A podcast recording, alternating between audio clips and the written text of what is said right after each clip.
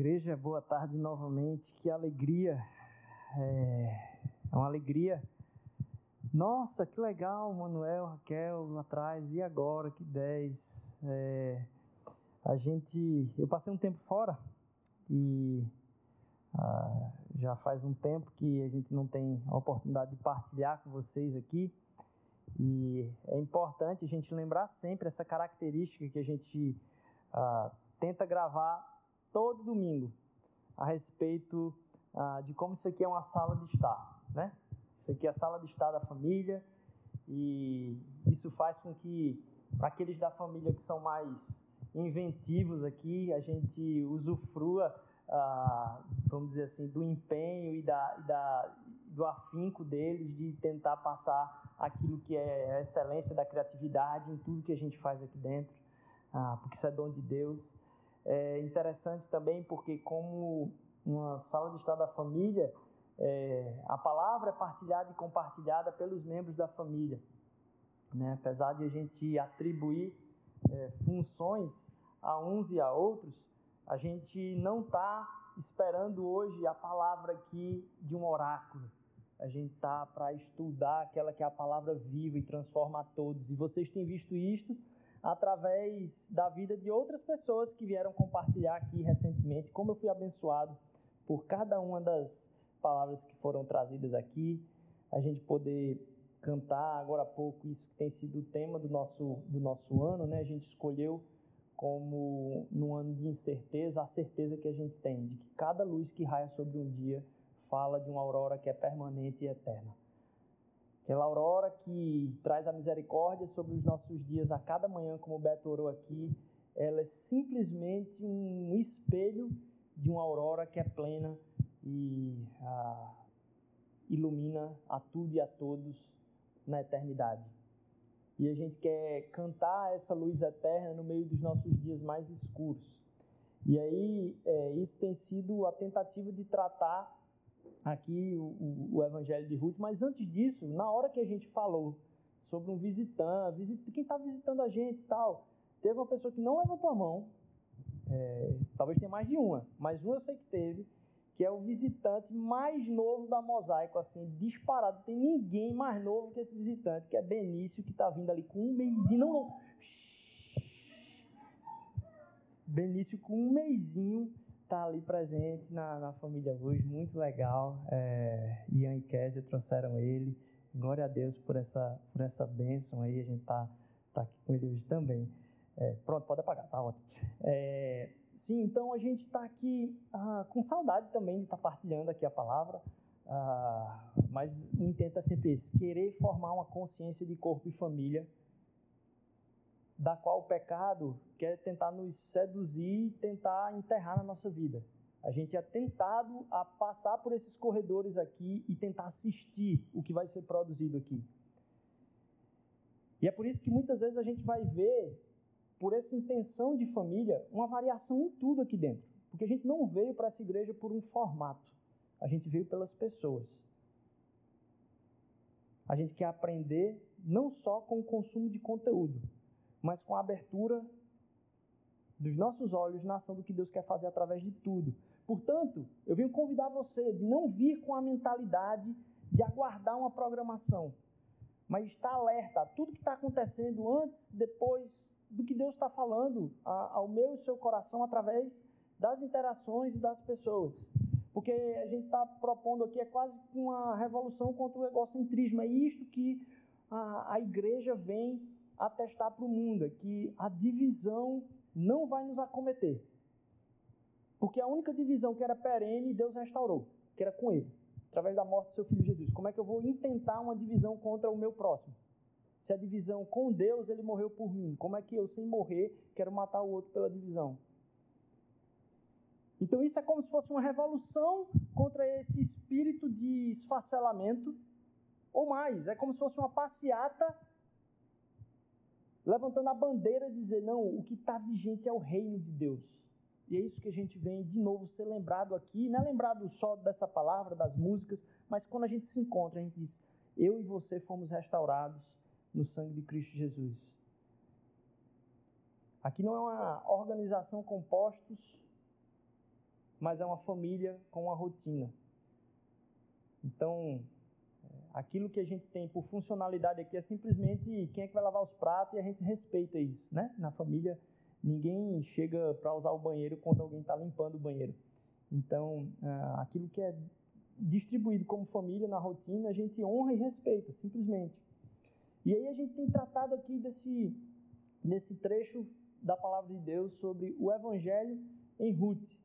E eu fui muito abençoado pelas outras pregações, como eu falei. No primeiro, no, há três domingos atrás, a gente viu quais foram os lugares com que Deus chama a gente a habitar e não habitar. Porque o, o povo de Deus ele é chamado uh, a ser referência e não uma simbiose. Quem é de fora pode até te julgar de você estar sentado numa mesa com pessoas de má índole. Se você está sentado numa mesa com pessoas de má índole, seja quem você for, as pessoas que estão de fora podem até te julgar. Isso Deus não. Isso, Para isso Deus não liga, não. Mas tem uma coisa, é que na mesa, ao sentar ao redor da mesa, todo mundo de má índole que está ali, todos os pecadores, inclusive você que está ali, para eles você é olhado como referência. Não importa o que os de fora vão falar, mas os de dentro ali precisam olhar para você como sendo o caminho com o qual devem seguir, porque Deus nos chamou a não habitar em lugares onde a palavra dele não está crescendo nos corações. Porque é o diferente de tá, tipo assim, estar tá simplesmente misturados. A pergunta de quem está sentado com, com, com a gente, quando a gente está em lugares estranhos, é por que, que ele senta conosco? Ele é tão. Eu, eu não consigo entender ele como igual a, a nós. E aí, o nosso papel, quando a gente senta com pessoas que supostamente não conhecem a Deus, ou que se acham indignas de terem uma relação com Deus e, e ainda não o conhecem, é apresentar que você também se sente indigno dessa relação e você quer convencê-los de que tem um coração tão podre quanto o deles. O coração deles, é, você tem um coração tão podre quanto o deles. Para quem está na religiosidade, a gente busca mostrar que o coração dos religiosos é tão podre quanto o meu. Porque a gente corre a tentação também de, ao falar com os religiosos, que eles são, que a gente chama, muitas pessoas chamam de fariseu, né? Acho que fariseu, se brincar, já ultrapassou até o, o, a fala evangélica, vamos dizer assim. Eu ouvia muita gente que nem, nunca nem tinha em igreja dizer, ei, fariseu. É, mas aquele que é muito julgador, para quem está sentado na mesa dos pecadores, ao sentar na mesa dos pecadores, é olhar para os pecadores e dizer: meu coração é tão podre quanto o de vocês, por mais que vocês achem que o de vocês é mais. E para quem está no âmbito religioso, é dizer: o coração de vocês é tão podre quanto o meu. Porque a, às vezes a tentação é dizer assim: é, o coração de vocês é mais podre do que o meu.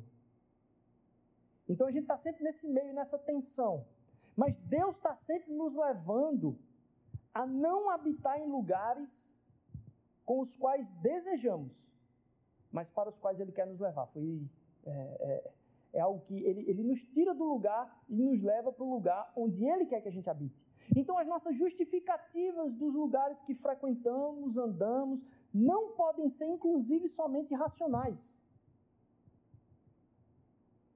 mas espirituais. Porque a gente está vivendo um outro reino aqui. Para além disso, a gente ouviu falar a respeito de da experiência da comunidade, do chamado a um novo povo, onde a comunidade é parte de um processo de transformação. Jorge falou disso, Vlad falou a respeito da terra que habitamos, Jorge falou sobre a exposição a uma comunidade nos transforma. A transformação que Jesus faz em você não é simplesmente para te levar às montanhas da meditação, mas levar talvez às maiores ruelas de podridão da cidade. Porque é na exposição ao povo, a suportar uns aos outros, inclusive os defeitos uns dos outros, é que a gente é levado a ser formado em comunidade e a comunidade nos transforma. E aí, na semana passada, a gente falou de algo que ronda a meditação a respeito das nossas frustrações, que é uma amargura que ronda a nossa vida. E aí Edu trouxe aqui a amargura como um veneno, inclusive na biologia. E aí a gente falou a respeito da vida de Noemi, que era doce e se denominou amarga. E aí a gente lembra da, daquilo que Deus fez de transformação na vida da gente, de olha, não é você que dá o tom e o sabor da sua vida. A meditação naquilo que é ah, amargo, te amarga e envenena. A meditação na beleza do Evangelho, a meditação em Jesus é quase que uma confeitaria para a vida. Ela te dá alegria. É por isso que não diz respeito ao que aconteceu e como você vai reagir ao que aconteceu, mas no que você vai meditar, para além do que aconteceu. Porque a reação e o sentimento todos nós vamos ter, mas a meditação é diferente. Eu lembro que eu coloquei, eu devia ter botado no slide, eu coloquei essa semana. É, eu sou péssimo de Instagram. Primeiro começa, eu sou péssimo de Instagram. E às vezes eu boto umas coisas que são nada a ver. Mas essa semana eu coloquei a foto de uma sala que tinha um bocado de azulejo com formas geométricas e aí tinha um azulejo que estava com a forma geométrica trancada, assim, ao contrário, né? E aí Deus falou comigo e disse, poxa, parece minha vida, eu sou tão ingrato com uma peça de azulejo e fico focando na peça de azulejo o tempo todo, e aquilo me incomoda pra caramba. E aí eu postei, não imaginava a quantidade de pessoas com toque que tinha me seguindo na, na, na, rede social. A quantidade de mensagens. É um absurdo você colocar isso. O que é que eu vou fazer com o meu dia? Como é que eu como é que eu vou continuar meu dia agora, me concentrando? Disse, nossa, eu pensei que ninguém nem passasse, eu quase nunca posto nada. É, mas parece que essa meditação na amargura amarga a vida toda da gente. A meditação no Evangelho nos liberta de tantas coisas. E aí hoje a gente segue aqui na virada para o capítulo 2.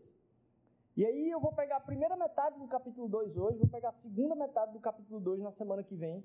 E aí eu queria que você lesse comigo, Ruth no capítulo 2, de 1 a 13. Ruth, capítulo 2, de 1 a 13.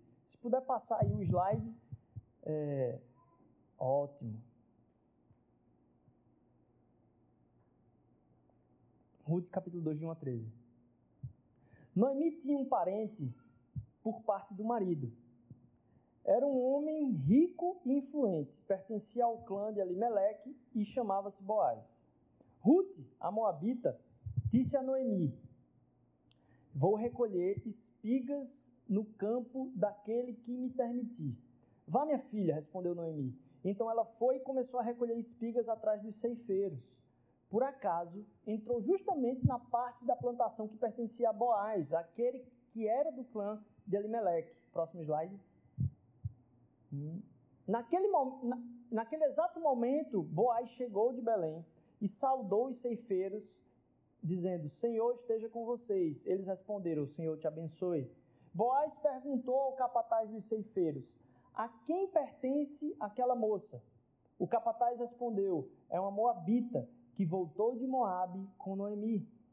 Ele me pediu que a deixasse recolher, ela me pediu que deixasse recolher e juntar espigas entre os feixes após os ceifeiros. Ela chegou cedo e está de pé até agora só sentou-se um pouco no abrigo. Próximo slide. Disse então Boaz a Ruth: Ouça bem, minha filha, não vá colher noutra lavoura, nem se afaste daqui, fique com minhas servas.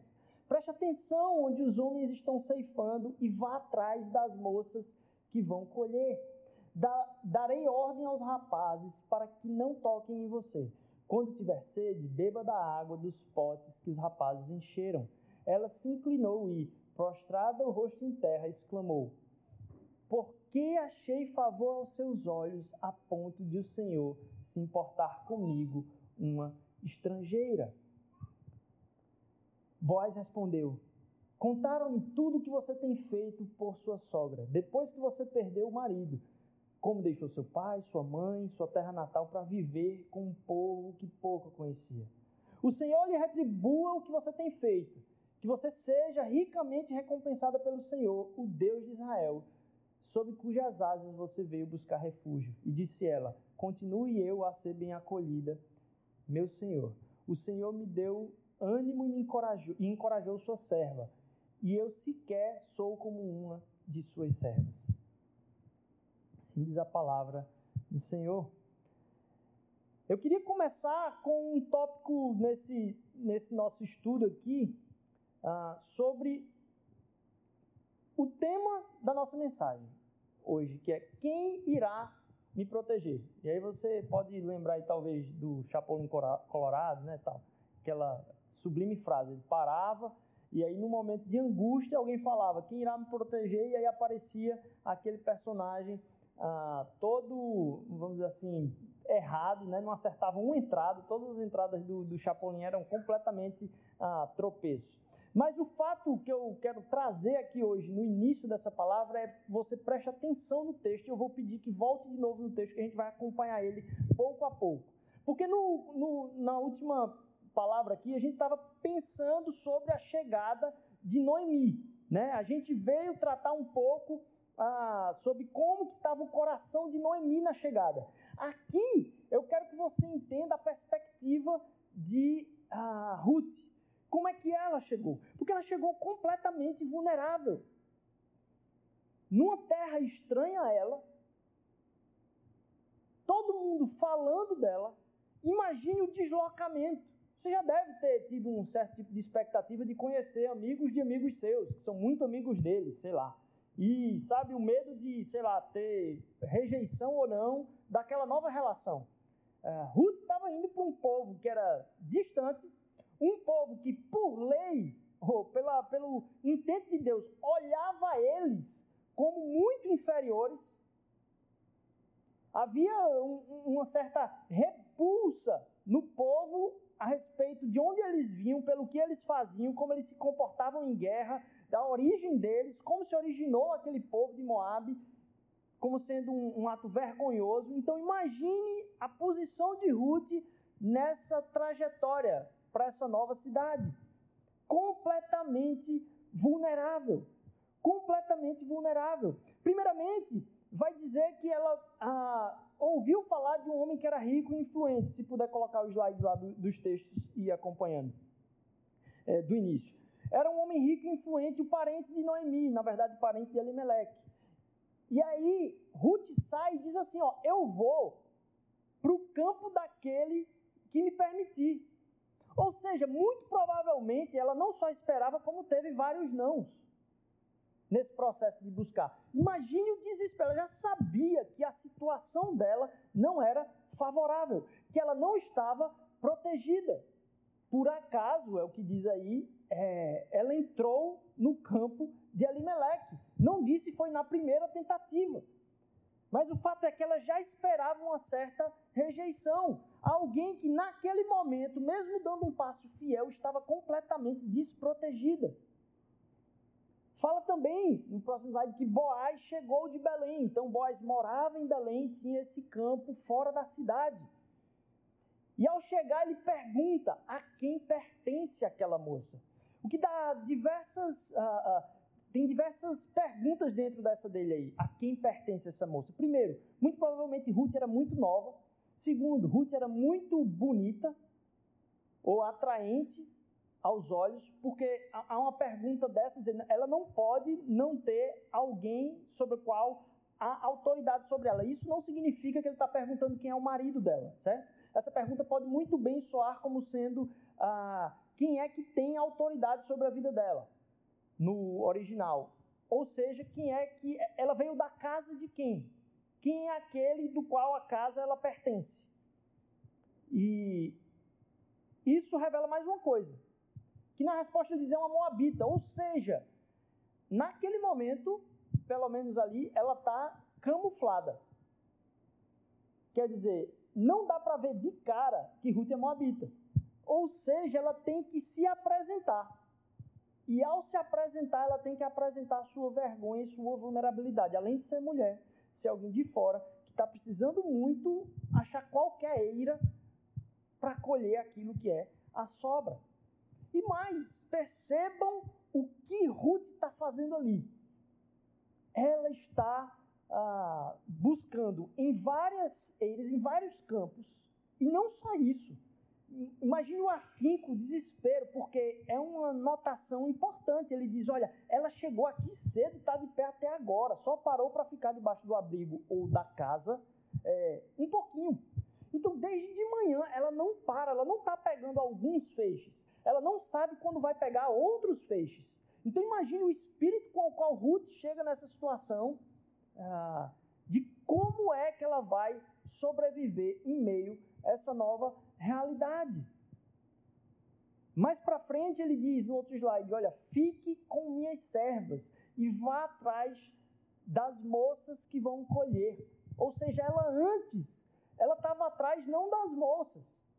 Ela pediu ao ceifeiro e foi para aquele cara que foi gente boa com ela ali e disse: Não pode vir aqui. Mas o fato é que se ela antes não estava com as moças, já havia rejeição das moças para com ela. E só houve a permissão ah, dela andar com as moças perante a voz de Boaz. Elas não vão te tratar diferente, eu não vou permitir que te machuquem. Foi o que falou ali. É interessante que quando se apresenta Boaz, é como a Bíblia apresenta também ah, aquele trecho que alguns conhecem de Provérbios 31, a mulher virtuosa. Aquele, como é apresentado Boaz é desse jeito, aquele que é virtuoso, com o mesmo, com a mesma palavra. Eu estou jogando esse cenário aqui para que a gente perceba que Ruth está numa terra completamente estranha, demonstrando uma completa coragem por uma fala que a gente já viu lá atrás que ela empenhou com Noemi. E a gente é levado a pensar muitas vezes que Deus nos deixa desprotegidos. E são conversas paralelas que Deus está tendo com toda uma cidade e toda, todas outras pessoas com, a, com as quais você não tem contato, que acabam sendo fruto da proteção de Deus com a minha e com a sua vida. Quem aqui já não percebeu, por exemplo, um livramento durante a semana? Mas mais do que isso, muitas vezes a gente pode se sentir também desprotegidos. É interessante só pontuar logo agora aqui que no final de tudo, ele vai dizer: olha, eu ah, venho tratar isso bem para com Ruth, porque eu estou falando com alguém que não só se empenhou em cuidar da sua sogra, Noemi, mas mais do que isso, ela veio buscar auxílio em Deus no Deus de Israel, sob cujas asas ela veio buscar refúgio, é o que Boaz fala. Diz: Olha, o Senhor lhe retribua o que você tem feito, que você seja ricamente recompensada pelo Senhor, pelo que ela fez por Noemi. O Deus de Israel, sob cujas asas você veio buscar refúgio. Boaz reconhece isso ali em Ruth. Isso é uma, isso é uma frase importante para esse livro, é que tipo assim, o que Noemi, o que Ruth veio fazer ali foi buscar refúgio nas asas de Deus. E para isso, não há situação, mesmo que a gente pense, sinta, de não proteção. Porque as asas de Deus estão sobre aqueles que o buscam. A gente não controla todas as situações. A gente não tem como medir tudo que pode ou não acontecer conosco. Ter saúde é o que todo mundo fala, é o que vale. Mas nem todo mundo tem a possibilidade de ter a saúde plena. E mesmo assim, Deus continua cuidando de cada um de nós. Mesmo que a gente não perceba, porque essa não foi uma frase da própria Ruth, mas uma frase de Boaz sobre Ruth. Ruth estava se escondendo, mas nas asas de Deus. Aquela jornada e aquela palavra empenhada era parte do processo, porque isso ia além. O ímpeto de amar o Deus e o povo de Noemi se desdobrava em confiar nas asas daquele Deus sobre o qual a gente diz está debaixo delas. Ruth, no caso aqui, no final vai dizer: Olha, eu sou menor que as suas criadas. Obrigado por eu estar podendo ser contada entre as suas servas. Imagine o deslocamento daquela pessoa no meio de toda essa situação de um povo novo. É importante a gente entender que a história que está acima da história de Ruth não fala de um Deus que protege alguns simplesmente. Fala de um Deus que acaba protegendo a quem ele quer ter misericórdia.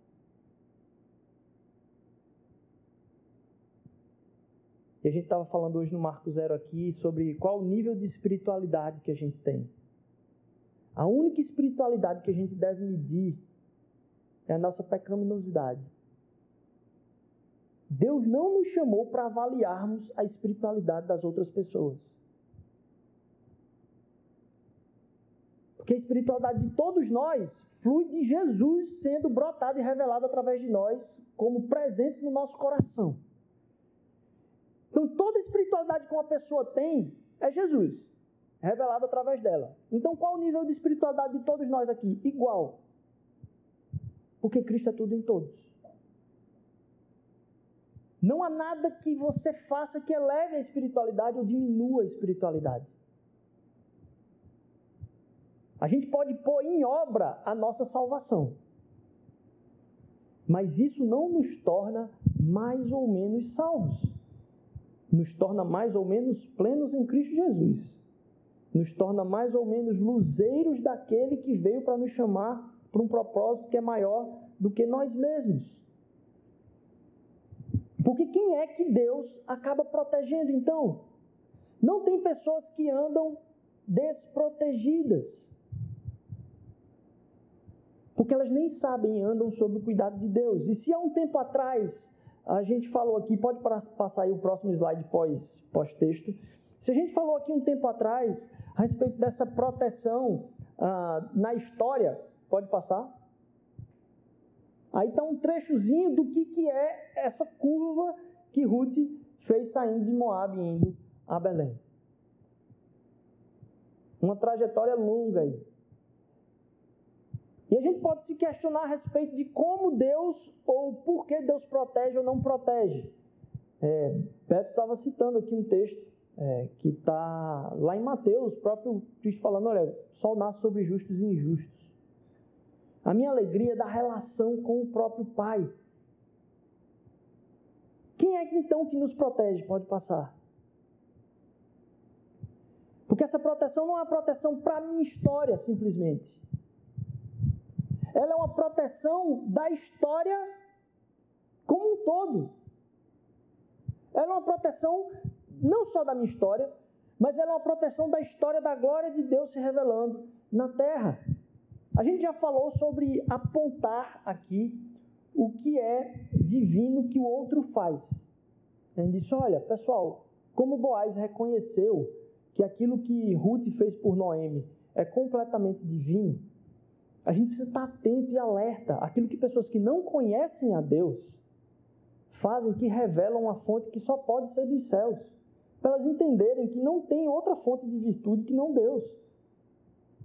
E ela não vai encontrar fonte de filosofia que baseie as suas virtudes.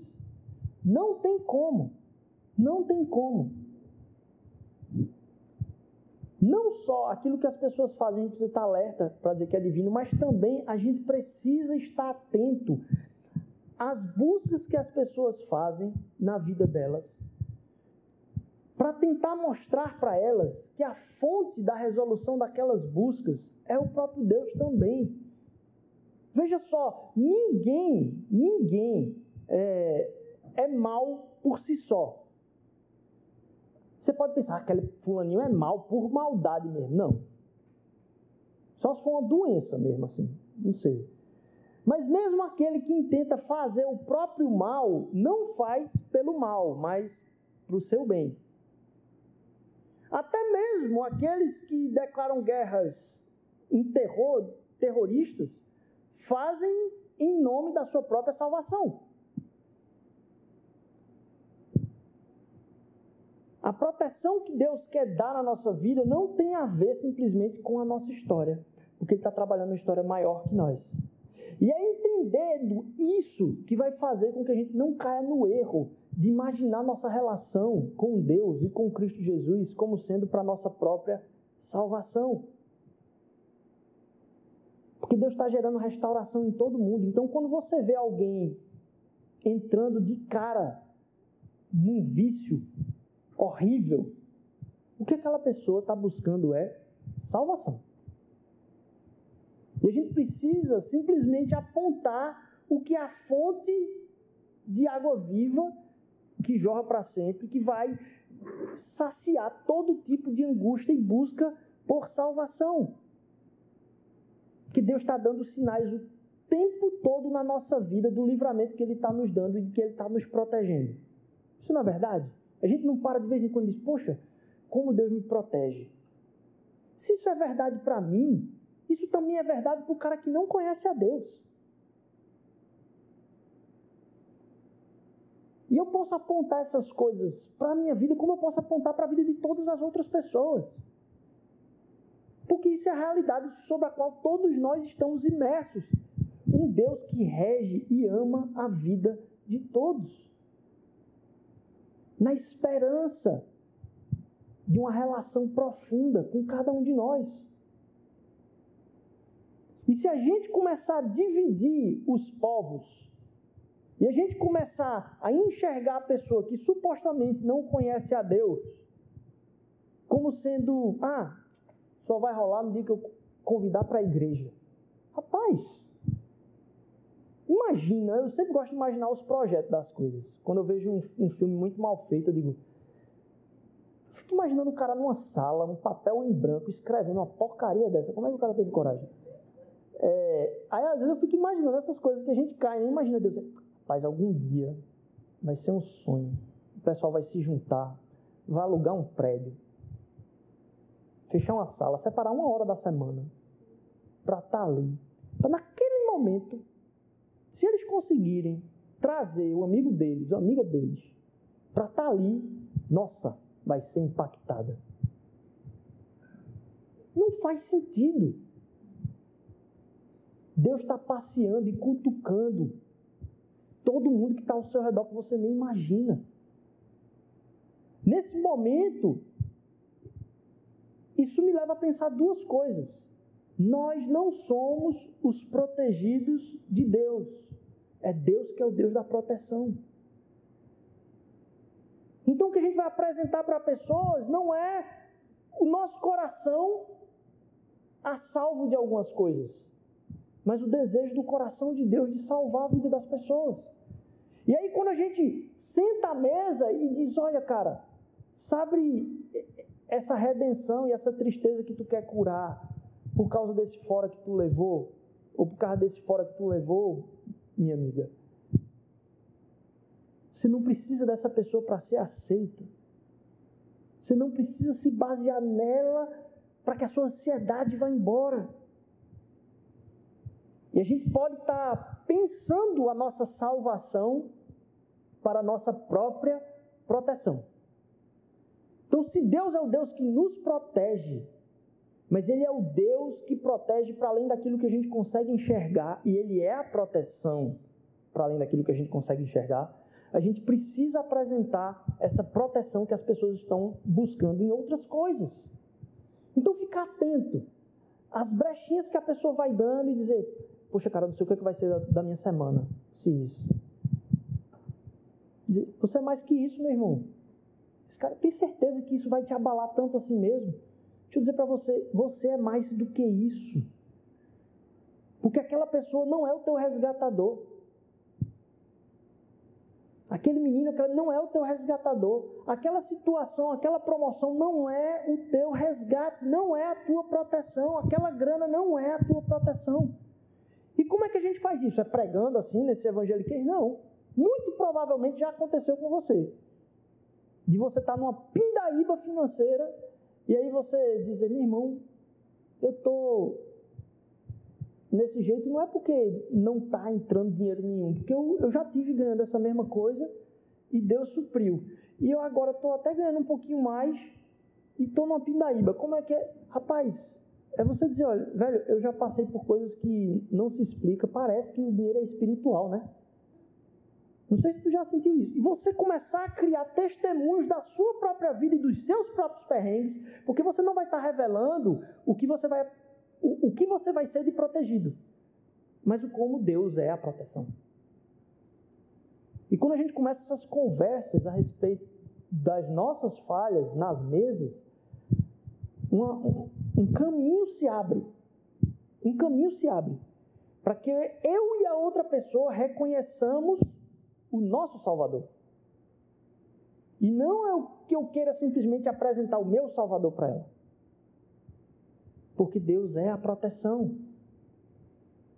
Mas a proteção de Deus na salvação é pouco, porque o objetivo de Deus para nós, ai como eu queria entrar mais nesse, nesse tema aqui. O objetivo de Deus para nós não é somente a salvação. Então não fique em crise com a salvação das pessoas. Porque a salvação é o mínimo. A salvação é o mínimo. A proteção de Deus, simplesmente para oh, não acontecer nada demais, é pouco. É muito pouco. Porque Deus não quer proteger a gente na bênção. É como se a gente tivesse sendo salvo para perambular no meio do deserto como povo de Deus. E o objetivo da salvação do povo de Deus era levar eles à terra prometida. Isso para que a gente perceba que a bênção de Deus não é para nos proteger. E a proteção dele não é simplesmente a nossa bênção. É mais do que isso. A proteção de Deus não é a sua bênção. A proteção de Deus é para que você seja um abençoador. Eu e você somos protegidos para abençoar. A salvação de Deus era para a bênção de toda a terra.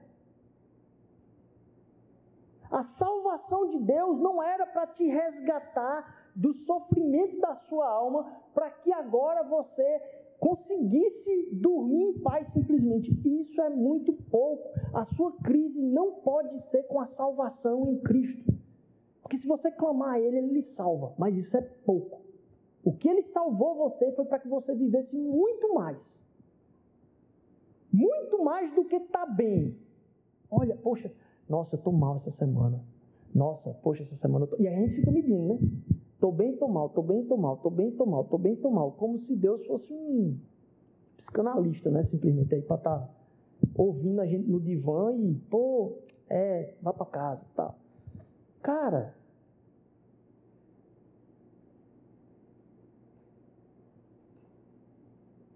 é por isso trabalho fantástico que a gente tem de saúde mental, e a gente tem muitas pessoas aqui que trabalham com isso, muitas vezes é confundido com o Evangelho. As pessoas acabam por achar que Deus quer dar simplesmente um refúgio e proteção a elas, a quando estão em terapia e estavam na pior e depois da terapia ficam numa boa, começam a questionar o quanto precisam da igreja.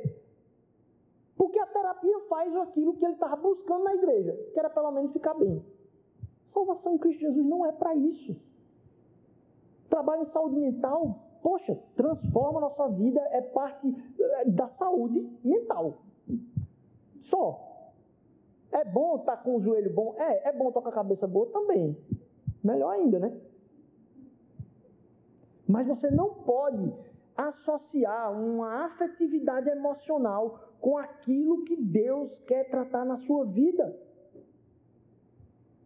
Se fosse para você ficar bem, não precisava você ter nascido. O que ele tem é um papel e um propósito para você.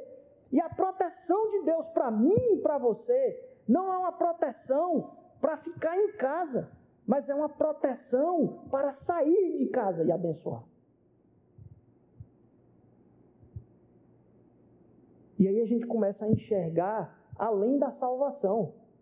Ah, é porque tem alguma coisa a mais do que a salvação? Não. É que a gente começa a enxergar o porquê da salvação. Eu sou salvo de mim mesmo e do inferno de achar que eu sou o meu próprio Salvador, para que eu possa enxergar como Cristo, na mentalidade de Cristo, a salvação do outro agora. A minha vida entregue pelo outro.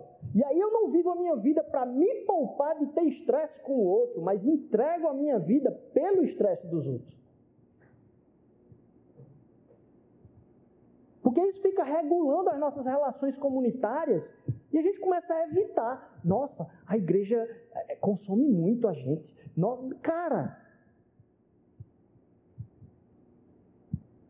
Não tem nada além da sua vida que Deus possa fazer do que você entregar o seu coração para abençoar a vida de pessoas. Nossa, no meu trabalho, poxa vida, ah, essa semana foi muito complicada no meu trabalho, eu não sei o que fazer mais. Olha, Deus não quer dar uma semana filé para você no trabalho, não. Deus quer que a gente transforme nosso trabalho. A gente está ali com uma missão, é isso que a gente precisa entender. Não importa o lugar onde você está. Você não está lá para garantir a vida boa, senão daqui a pouco a gente vai estar simplesmente agradecendo a Deus pelas promoções, a gente vai estar agradecendo a Deus pelas compras, a gente vai estar agradecendo a Deus. Se pudesse trocar, muita gente trocava Deus pelo dono do Walmart. Se o Walmart fosse Deus e entregasse tudo para você, pronto, estou resolvido, velho. Porque ele me dá tudo que eu quero. E a gente precisa entender que a proteção de Deus não é te tirar de um lugar para te colocar num outro lugar onde ninguém vai gerar problema para você. Mas é te colocar em qualquer lugar onde você vai ser a luz para os problemas que aparecerem. Que você sabe a referência. Você não sabe como resolver, porque aí, por causa disso, a gente fica em crise de querer resolver o problema das pessoas. Aí você não é pastor, você nunca aconselhou nenhum casal. E aí a pessoa chega dizendo para você no trabalho que brigou com o esposo, feio pra caramba, tá chorando lá, e você não sabe o que fazer. Aí você diz, meu irmão, o que é que eu faço? E ela falou isso para você, o que eu faço? Eu disse, poxa, difícil, eu fico mal pra caramba também quando eu brigo, quando eu brigo com a minha esposa, com meu esposo, ou quando eu brigo com a minha mãe, com meu pai, com meu irmão. Isso me tira do sério também, velho. E aí você pode começar a contar todas as suas tretas relacionais. Para que a pessoa veja que você não é diferente dela na natureza. Mas você é diferente dela no chamado. A nova natureza que Deus deu para cada um de nós foi um chamado. Porque o pecado continua te atazanando. Mas Deus te livrou das garras dele. Ele não te prende mais. Então, se você está preso em algum pecado, olhe para o chão, a correia está solta. Porque ele já libertou a gente disso. Parece que tem uma algema, mas ela está aberta que Cristo nos livrou das garras da morte do pecado. E a gente é chamado para enxergar além da salvação, porque é porque nós fomos salvos. Porque esse é o chamado de Deus para as pessoas em toda a história da Bíblia. Gente estava falando que é um Deus que está tratando da sua história para dar proteção, não para a sua história simplesmente, mas para toda a história, a história que está acima da nossa, que a gente já vive falando aqui, é que faz quando a gente enxergue esse, esse evangelho em Ruth, a gente veja o evangelho em tudo. E aí você enxergue por que, que você brigou com a sua esposa e o seu esposo há duas semanas. É porque naquela hora que a outra pessoa for falar para você, você vai ter condição de dizer como é que Deus lhe tirou daquilo ali. Aí você conta seus podres e você diz, nossa, aí eu dei de cara que eu estava fazendo isso. E aí Deus me converteu dos meus podres. Aí disse, cara, nossa, eu pedi perdão a Deus mesmo, porque foi uma coisa tão simples e eu consegui enxergar, mas era a minha podridão. E aí, Deus leva a gente a ser, vamos dizer assim, parte desse plano na história. E a gente começa a enxergar tudo isso na palavra de Deus. Porque, poxa, tem semelhanças tão perenes em Ruth com aquilo que acontece em outro texto lá. E eu vou pedir que se passe mais um, um slide.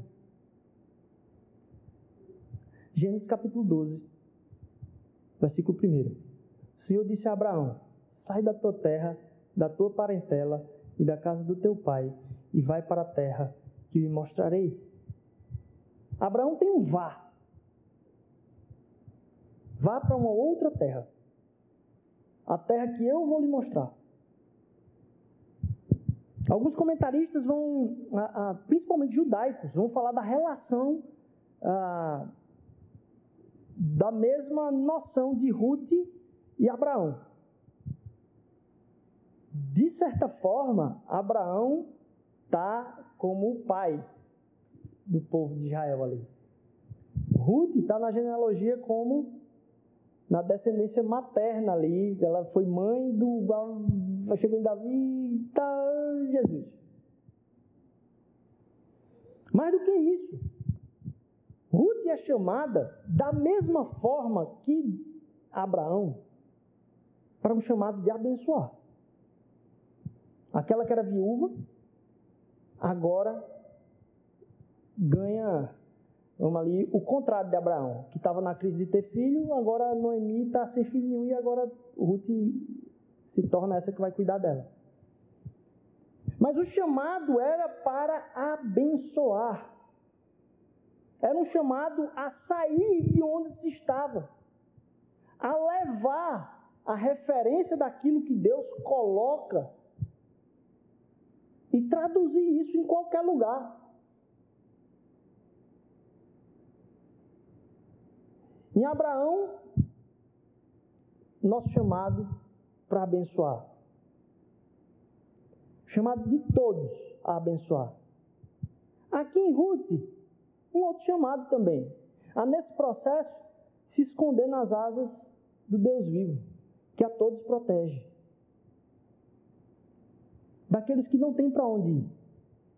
Porque como Cristo falou, e os discípulos retrucaram, vocês podem ir embora. Igual Noemi. E os discípulos falaram o quê? Para quem irei eu? Só tu tens as palavras de vida eterna. Quais são os planos de vida que eu e você estamos escolhendo? São planos que estão com, no fim, a proteção? Ou são planos que vão revelar a proteção de Deus? Porque isso fez com que o Deus da proteção se revelasse através da vida de Ruth, estando naquele lugar corajosa e ainda mais, sendo, uh, dizendo: olha, não só isso, é um risco tão grande ela está trabalhando lá desde cedo. Numa parte do texto, ele reforça a noção de viver. Ela veio para viver com um povo que pouco conhecia. Se você buscar lá no texto, está dizendo: olha, ela veio para viver com um povo que pouco conhecia. Em Abraão, sai da terra da tua parentela. Em Ruth, vá para a terra do outro. E aí, a nossa fé não pode estar nas respostas emocionais e afetivas que os outros vão nos dar. Porque a gente não é um poço de falta de afeto, mas um povo que teve todo o afeto que precisa até a vida eterna. A gente não pode justificar as carências dos nossos afetos como as respostas que a gente vai dar para o outro. Aqueles que estão resolvidos em Deus, não podem ter medo de se esconderem na dependência de como o outro vai me responder. Percebe a loucura de Ruth de ir para um povo desconhecido? Porque o cristão não age a depender da retribuição do outro. A gente não vive com uma resposta de como os outros nos tratam que Deus nos chamou a ser resposta para as pessoas. E você pode estar aqui, e eu posso estar falando para alguns de vocês que lida com isso há muito tempo. O medo de se relacionar com pessoas desconhecidas. Como a pessoa que você não sabe que vai te tratar, vai te tratar, não é um problema para você eterno. Porque o seu problema é eterno de recepção, afeição, está todo colocado em Cristo Jesus e respondido nele. E eu sei que muitos de vocês aqui lutam contra isso. Mas isso não pode fazer com que você use disso como uma justificativa para a sua personalidade. Até porque isso é uma coisa que nem as pessoas ninja de personalidade concordam, que é a personalidade se transforma no meio do caminho. Porque a nossa identidade está baseada naquele que nos faz confiar nele. Então não viva a sua vida esperando a segurança das relações. Porque na verdade a gente é a referência para as relações. Então a forma como a gente vai abordar as outras pessoas já carrega em si um bom dia espiritual. Porque para muitos de vocês é um desafio dar um bom dia para alguém que não conhece. Para muitos de vocês, visitar um pequeno grupo é um desafio tremendo. Mas a gente não vai a depender da resposta do outro, mas na certeza de que Deus vai conosco. Porque Ele é o Deus da proteção. E nos chama a sair, porque não uma proteção para a bênção, mas é uma proteção para abençoar. E eu termino com um versículo que está lá em 1 João. Que fala a respeito do que aconteceu com o próprio Jesus. No princípio era o Verbo, o Verbo estava com Deus, o Verbo era Deus. E o Verbo se fez carne e habitou no meio de nós. O Verbo estava no mundo, o mundo foi feito por meio dele, mas o mundo não o conheceu. Veio para o que era seu e os seus não o receberam. Percebe a loucura do que acontece aqui em Cristo Jesus, em oposição, ou na verdade em superação do que acontece em Abraão e em Ruth? Porque Deus não tem no povo pessoas que vão aceitar ou não aceitar. Ele é o dono do povo. E veio para cumprir a vontade do Pai na rejeição pelo povo mas na certeza da presença de Deus com ele no meio daquilo tudo. Deus não é a proteção para você, Deus é a proteção em você. Para que você não fique duvidando ou não se essa semana vai dar alguma coisa ruim. Mas para que Deus te dê a certeza que você vai passar pelo meio de tudo com Ele. E não de tudo, porque essa é percebem a, a sutileza. Porque eu falo isso aqui, você pode imaginar, eu vou passar por cima de tudo e todos. Porque Deus vai me dar o que é meu. Não é para sua bênção, é para você abençoar, não é para sua salvação simplesmente, é para levar o porquê que você foi salvo. Você não foi salvo para ser o cara mais chato do lugar onde você está,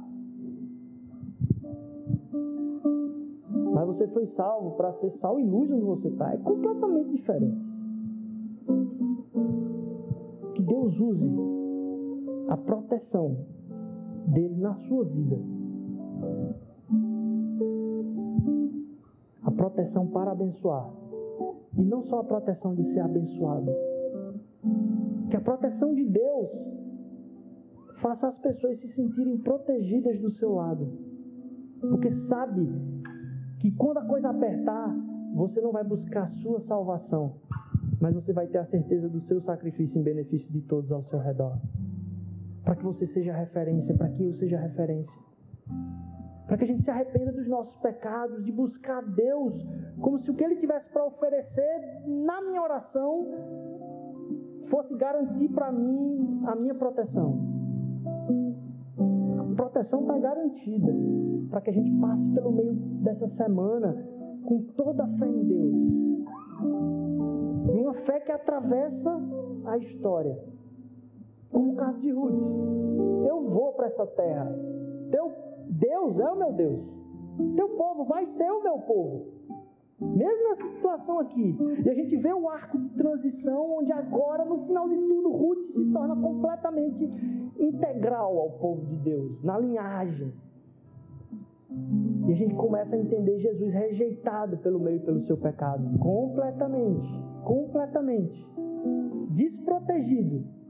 A gente colocou ali o Deus desprotegido em Cristo Jesus. Mas o Deus proteção em mim e em você. Você carrega a proteção de Deus essa semana. Que as pessoas vejam isso.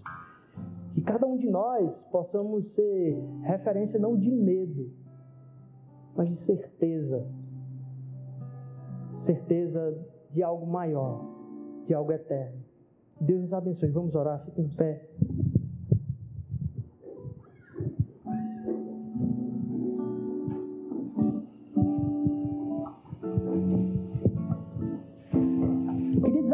Você essa semana a conversar com alguém inseguro. Pode ser da sua família, pode ser um amigo. A conversar com alguém desprotegido.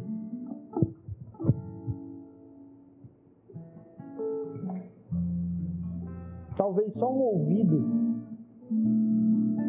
já sirva para ela perceber que aquele medo de que ninguém está aí para mim não é verdade. Porque em você a proteção de Deus se revela, dizendo tem pessoas que se importam com você. Te desafio a lembrar de alguém para que a proteção de Deus na minha na sua vida se revele durante essa semana. Amém? Jesus, obrigado, Pai, pelo dia de hoje. Obrigado pela tua proteção, Senhor Deus.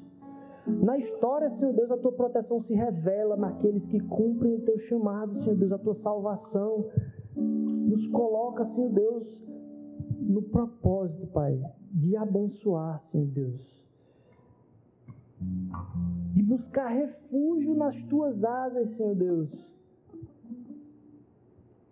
Mas porque as tuas asas serão esconderijo para nós onde quer que estejamos, Senhor Jesus. Não nos faz nos recolher, Pai, no medo da resposta da semana, Senhor Deus. Porque a gente já tem a resposta, não do dia de amanhã, depois de amanhã, a gente tem a resposta da eternidade, todos os dias. Traz coragem aos meus irmãos aqui, Senhor Deus. Certeza, esperança para as outras pessoas e revelação de proteção em Cristo Jesus.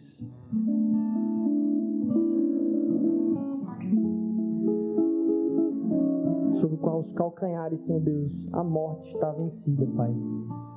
Obrigado, Senhor Deus, pela liberdade que é viver em proteção do Senhor. Em nome de Jesus, amém, amém, amém.